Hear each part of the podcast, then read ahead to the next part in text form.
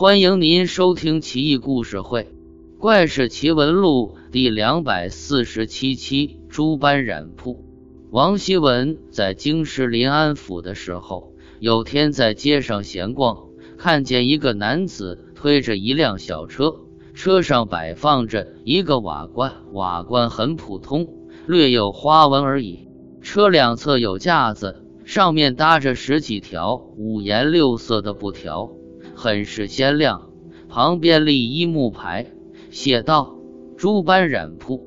那哥们放声吆喝，意思是可以拿白布来染颜色，请客就能染好，而且价钱很便宜。街上行人被他车上悬挂的布条所吸引，都啧啧称叹。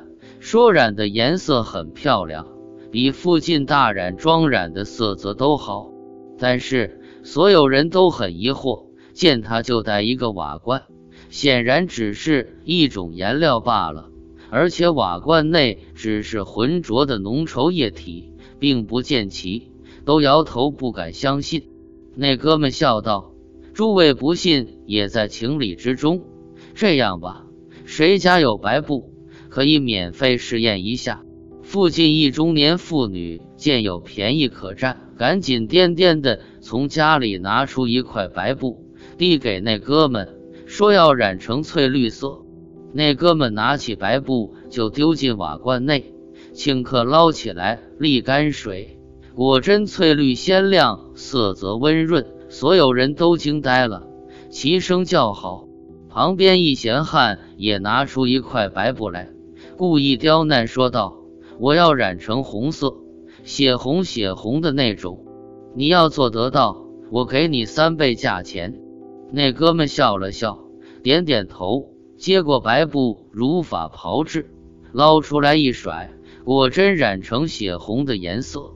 围观群众沸腾了，闲汉无奈的掏出银子，灰溜溜的走了。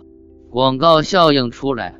很多人拿着白布、白绢纷至沓来，或子、或黄、或绿、或蓝，总之颜色不一而足，都是投进这一个瓦罐内，顷刻立得，顾客都是满意而归，赞不绝口。